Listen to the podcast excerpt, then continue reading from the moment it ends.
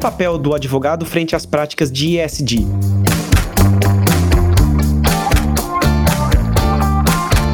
Este é o Juridicast, o seu podcast de marketing jurídico, e eu sou o Leandro Ramos. O tema ESG ganha cada vez mais espaço nas discussões empresariais. E quando as empresas começam a pensar em novas formas para um desenvolvimento econômico mais sustentável, é inevitável que advogados e bancas jurídicas participem desse processo. Mas como o direito pode ser peça-chave nessa forma de pensar do capitalismo empresarial?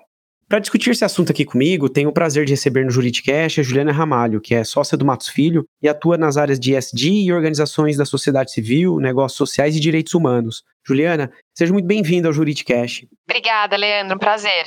Prazer é meu. E, Juliana, desde 2019, né, o que, que mudou no capitalismo quando o Business Roundtable, que é um grupo né, que reúne os presidentes das maiores empresas americanas, divulgou uma carta dizendo que as empresas não existem apenas para dar retorno aos acionistas? Leandro, obrigada pela pergunta, obrigada pelo convite. Eu acho que o começo dessa discussão, né, ela parte até um pouco antes do Business Roundtable, mas de fato a gente teve um estopim aí quando foi divulgada essa carta e as outras cartas, sobretudo a carta do Larry Fink, que falava também que as empresas tinham que se preocupar com seus stakeholders e não apenas com a maximização do lucro, né? A gente tem que entender que nos Estados Unidos isso é uma premissa muito forte, porque tem uma decisão da Suprema Corte americana que fala que o dever fiduciário dos diretores é a maximização dos lucros, né? Então, é muito importante quando a gente tem uma manifestação como essa do Business Roundtable falando que não deveria só se seguir este caminho, né? Daí a gente começa uma discussão bem importante entre shareholder capitalism, que é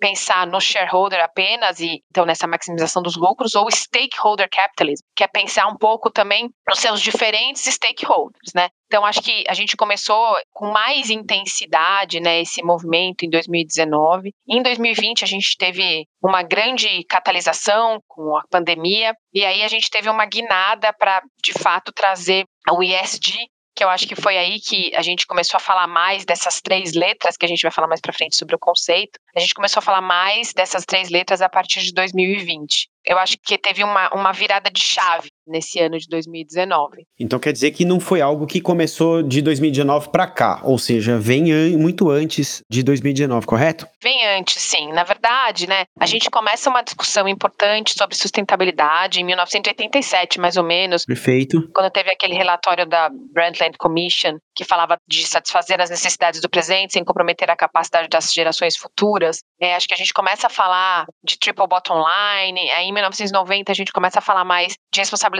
social, investimento social corporativo. Aqui no Brasil, nessa época, constituído o Ethos, né, que é um instituto que fala muito de responsabilidade social corporativa. É nessa época também, um pouquinho mais para frente, que a gente começa tem a criação do Pacto Global, né, o lançamento do Pacto Global da ONU, que também é uma grande iniciativa que reúne empresas que prezam né, pela responsabilidade social em diferentes pilares. Em seguida, a gente começa a falar de mais de stakeholder capitalism, que eu tinha falado antes. Tem o lançamento também do sistema B. Então, a gente vem vindo uma construção, né? E aí, em 2005, a gente tem um relatório que chama Who Cares Win, que é da UNEPFI, que faz uma provocação para o mercado financeiro, né? E aí, a gente diz que a partir daí, de fato, começa a vir essa sigla ESG, a partir deste relatório, que é uma provocação para o mercado financeiro quando pensa não apenas nos resultados, né, no componente financeiro, mas levar em consideração as questões socioambientais e de governança. Então aí a gente tem bem um comecinho do que a gente está falando de ESG agora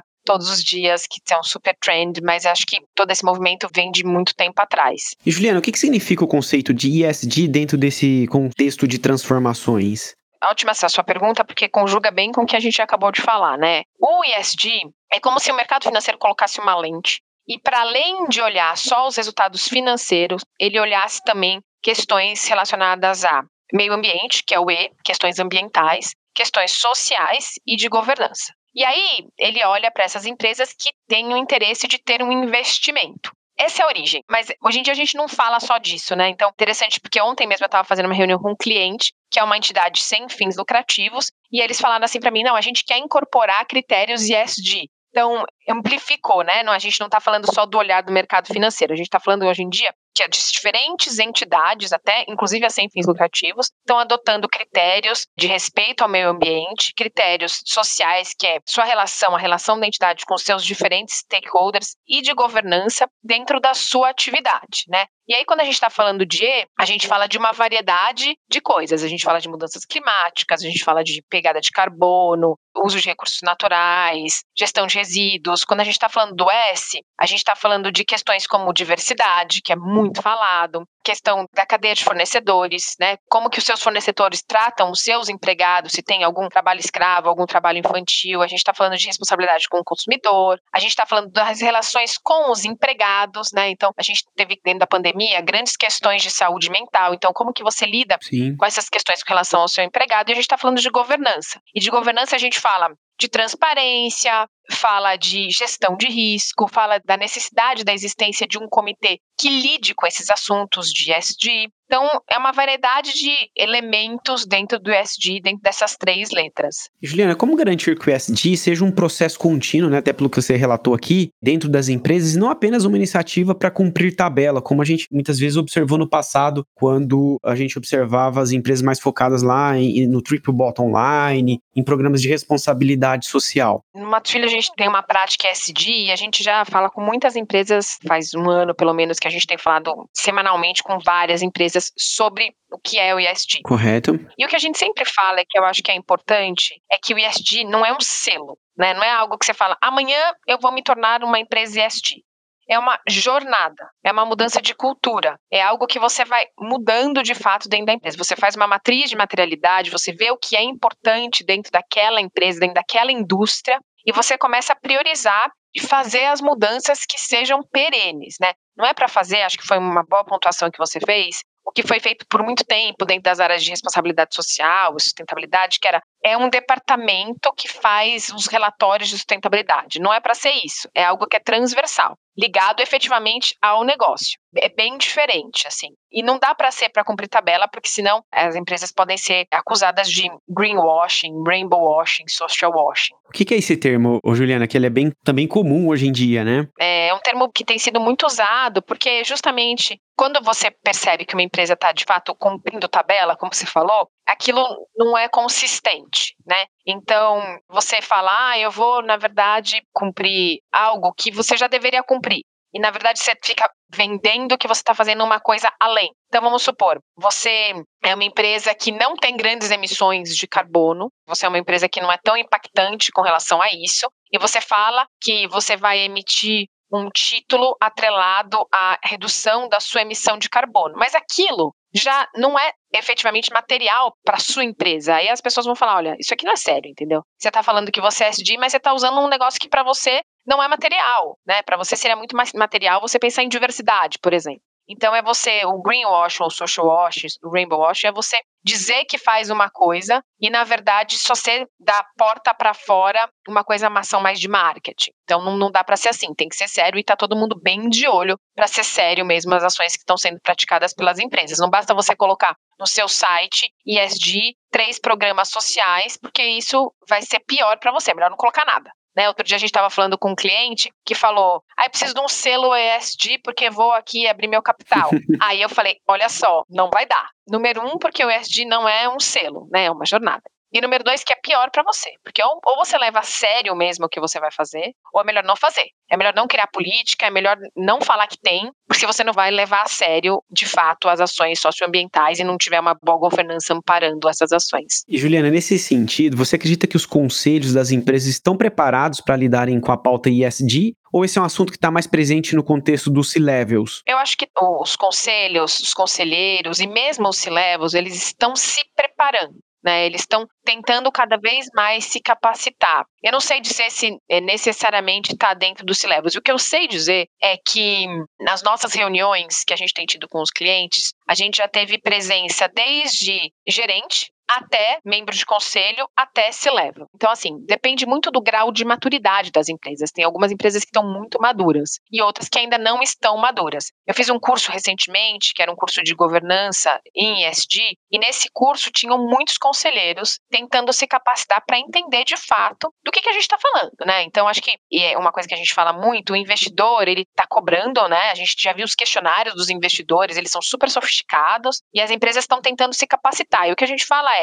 o investidor não acha que da noite para o dia necessariamente vai ter uma mudança de chave, tudo vai mudar. Né? Mas eles querem ter um horizonte, né? Então, não é que da noite para o dia tem que colocar nos conselhos mulheres e negros porque não tem diversidade, então vamos colocar qualquer pessoa. Não é isso. Mas eles querem que tenha um, uma agenda realista para que seja incorporado os critérios de ESG nas empresas. Então, dito isso, eu acho que tanto o C-Level quanto os conselheiros estão se capacitando. E Juliana, você acha que a pandemia ela aumentou a sensibilidade com relação a esse assunto, né? Porque a gente viu um volume de doações, né, de empresas brasileiras para causas sociais no país aumentar significativamente. Você acha que isso também fomentou a preocupação com o ESG? Acho que sim. Eu acho que foi um grande catalisador a pandemia, é, Covid-19, para que tivesse um olhar que não fosse um olhar egoísta. E voltando à sua primeira pergunta, pensando apenas nos lucros, porque numa situação como aqui, a gente várias empresas se encontraram e o mundo se encontrou, você teve que começar a olhar também para fora da sua porta e para a comunidade local e para que outras coisas que também são importantes. Porque não adianta nada, né? A sua empresa está super saudável e você não tem mais consumidor, porque os consumidores não ganham mais dinheiro, eles estão em casa. Então, assim, você tem que pensar em, nos seus diferentes stakeholders, né? Mas eu acho que também aqui nessa sua pergunta tem uma outra questão muito importante, que é essa questão das doações, que foram muito significativas no, no primeiro ano de pandemia, muito significativas, e no segundo elas decaíram muito, né? E isso é uma coisa importante, né? Quando a gente está fazendo um trabalho com a comunidade, que é um dos seus stakeholders, esse trabalho não pode ser só pontual. É super importante ter as doações no momento da crise, mas é importante você olhar para aquela comunidade, ver o que de fato é necessário e fazer um investimento social estratégico. Quando a gente está falando do S, a gente não está falando de doações pontuais, do S, do SD. A gente está falando de algo estratégico, de uma relação mais perene com as comunidades. Acho que aí também vai um alerta aí de que ESG não são doações pontuais, né? Elas são importantes, mas é algo mais estruturado, né, quando a gente fala dessa relação com a comunidade. E Juliana, é correto pensar que o ESG é uma pauta mais frequente entre empresas do mercado financeiro e agora também do agronegócio? Na verdade, eu acho que todo o mercado, todas as empresas estão pensando sobre ESG, né? Então, o mercado financeiro é importante porque foi cunhado, né, dentro do âmbito do mercado financeiro, a sigla ESG. E, de fato, é o olhar dos investidores para as empresas. Então, essa é a origem, né? Perfeito. A origem foi o que eu expliquei antes. Mas hoje em dia, para além do agronegócio, todas as empresas têm conversado com a gente sobre ESG. Né? Então a gente tem conversado com mineradoras, com empresas de energia. Empresas de energia têm questões seríssimas relacionadas a mudanças climáticas e é um grande tema do ESG, mudanças climáticas, assim como é diversidade. Mas acho que a preocupação, eu fico muito feliz, né, com o ESG, ele está no mercado como um todo nas diferentes indústrias. E aí eu faço até um corte importante, que quando a gente está falando de ESG, a gente tem que olhar para a indústria que a empresa está inserida. Os desafios e o que você tem que fazer relacionados a critérios ESG é muito atrelado à sua indústria e à sua empresa. A indústria do setor de vestuário tem um desafio inegável que todo mundo fala, tal, que é a cadeia de fornecedores, que é pensar se tem ou não trabalho escravo, tal. Então, esse é um super desafio da indústria do vestuário, mas dificilmente essa indústria tem questionamentos com relação, por exemplo, à diversidade de gênero, porque tem muita mulher na indústria do vestuário, né? Ao mesmo tempo, se a gente for pegar uma outra indústria, uma indústria, sei lá, da mineração, né, ela tem um outro desafio, né? O seu desafio maior é, sobretudo, a sua relação com a comunidade. A indústria de petróleo tem um outro desafio em relação à comunidade, mas tem um desafio enorme de mudanças climáticas, de eficiência energética. É muito importante que cada uma faça sua matriz de materialidade e priorize o que de fato é relevante para a sua empresa e para aquela indústria. Então, acho que isso é uma, uma leitura importante quando a gente fala de SD. Porque muitas pessoas falam, e aí voltando até naquela outra questão do greenwash, social washing, ah, eu vou fazer uma política de diversidade super arrojada, mas você já tem muita diversidade, né? Qual que é o seu desafio?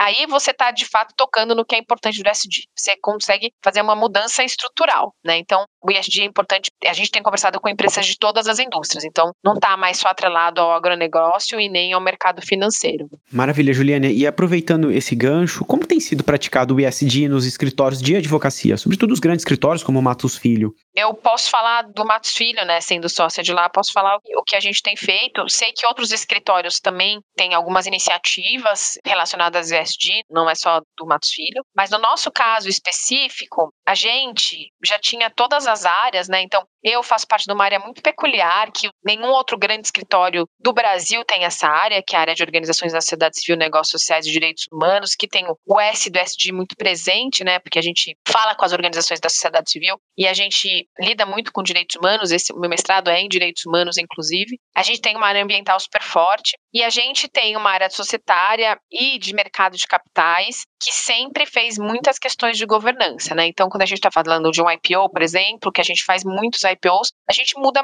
a estrutura de governança de maneira substancial em muitas empresas. Então, a gente já tinha todas as letrinhas dentro do escritório e a gente organizou isso, né, de uma maneira mais didática para os nossos clientes, né, desde o ano passado. E aí, agora a ideia, então, a gente começou a falar da nossa prática SG, eu sou uma das coordenadoras, mas não sou sozinha, né, porque ela é multidisciplinar, né, então a gente precisa de todas essas áreas que eu já falei, mas a gente também já precisou de muitas vezes da área imobiliária, da área trabalhista, que tem uma S muito forte também. Então é uma, uma prática multidisciplinar dentro do escritório e que tem feito muito sentido para a gente, né? A gente, falando de uma outra área, a gente já fez vários fundos ESG também, então, tem crescido muito dentro do escritório essa prática de ESG. E além disso, o próprio escritório o Matos Filho, ele tem um DNA social muito forte, né? A gente tem uma área de pro bono muito forte, uma área de responsabilidade social muito forte, e a gente tem uma governança, né, falando de ESG para dentro do Matos Filho, uma governança que é muito diferente, porque a gente tem um, uma formação de parceria dentro do escritório, né? Então, todo mundo contribui para o mesmo bolo de dinheiro e a gente divide tudo igual. Então, a gente tem uma governança diferente também dentro do escritório. Então, acho que para a gente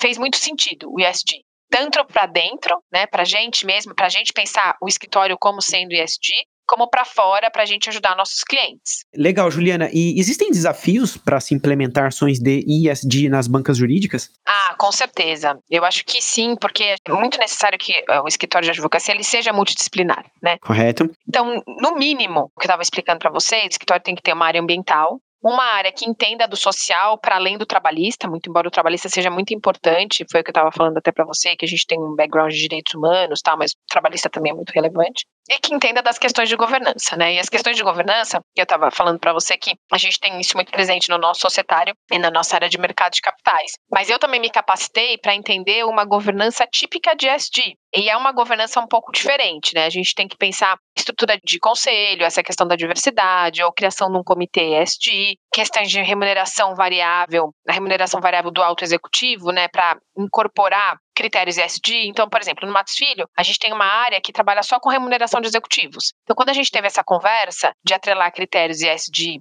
na remuneração do executivo, eu tinha uma pessoa que falava só do assunto era uma especialista nisso. Então, como o ESG ele tem uma gama de assuntos envolvidos, né? Primeiro que você tem diferentes indústrias, né? Que era o que eu estava falando. Depois disso, você tem uma gama de assuntos envolvidos. Dentro do ambiental, é um guarda-chuva imenso. Dentro do social, tem todo o aspecto trabalhista e tem os aspectos de direitos humanos. E dentro da governança, a gente tem uma infinidade, porque a gente tem desde pensar uma governança pré e pós-IPO, até uma governança de dia a dia, até pensar Questões relacionadas a compliance, isso é uma coisa interessante até de ser falada, porque a nossa área de compliance tem trabalhado muito próximo da gente, já que o programa de compliance teve que ser implementado dentro de várias empresas, né? E era também uma mudança de cultura. Então, acho que em muitas empresas dá para utilizar o programa de compliance em alguma medida para começar também a incorporar os critérios ESG. Então, existe o desafio de você ter essas diferentes áreas, né? Então, dentro do Filho, como a gente é full service, a gente conseguiu organizar essas diferentes áreas de uma maneira muito natural, porque fazia sentido e a gente já estava todo mundo lá dentro. Mas eu acho que acho que o grande desafio é esse, ter diferentes áreas, e eu acho que a gente tem um outro grande desafio, que é as pessoas entenderem que o trabalho do escritório de advocacia é diferente do trabalho de uma consultoria. São coisas diferentes. A consultoria faz o relatório, ela identifica os pontos de melhora, tal, mas quem faz a leitura crítica e de responsabilidade é o advogado. Então eles são complementares. Perfeito. Muitas vezes as pessoas acham que dá para substituir e não acho que é substituível, acho que eles são complementares, porque a leitura crítica, de fato, vem do advogado, né? E a gente tem visto, inclusive agora, já questões de litigância ISD. Então, é importante que seja dito isso também. Acho que essa questão da consultoria vem muito para a gente e achei interessante trazer aqui para você, porque é muito importante que as empresas entendam a complementariedade dessas duas leituras. Muito interessante, Juliana. E para a gente fechar o nosso episódio, pensando no advogado que nos escuta agora e gostaria de aprofundar seus conhecimentos sobre ISD, onde se especializar? Afinal, não tem uma pós-graduação, né? Pelo menos aqui no Brasil. É, não tem mesmo, Leandro. A gente não tem uma pós-graduação, a gente tem alguns cursos livres. Correto. Né? Então, tem dois cursos no IBGC, eu fiz um deles, tem um curso agora na GV também, eu já vi que existe. E tem cursos internacionais, né? Aproveitando que a gente está online, tem alguns cursos internacionais. Então, tem um curso que eu já fiz também na NYU, é um curso muito bom, rápido, de uma semana tem um curso maior em Berkeley. Então tem alguns cursos internacionais. Depois, se você tiver um link, alguma coisa assim, eu posso passar um link Sim. com alguns cursos para as pessoas olharem. A gente coloca na descrição do episódio. É, acho que pode ser interessante mesmo. Bom, Juliana, gostaria de agradecer sua participação aqui no Juridicast. Foi um prazer tê-la aqui com a gente e agradecer a maneira como você expôs de forma tão didática esse assunto que é tão importante hoje no mundo corporativo. Muito obrigado. Obrigada a vocês. Gostou desse podcast? Então compartilhe o episódio nas redes sociais e acompanhe o Juridicast, produzido pela agência Javali, especialista em marketing jurídico. Um grande abraço e até a próxima quarta-feira, às 7 da manhã.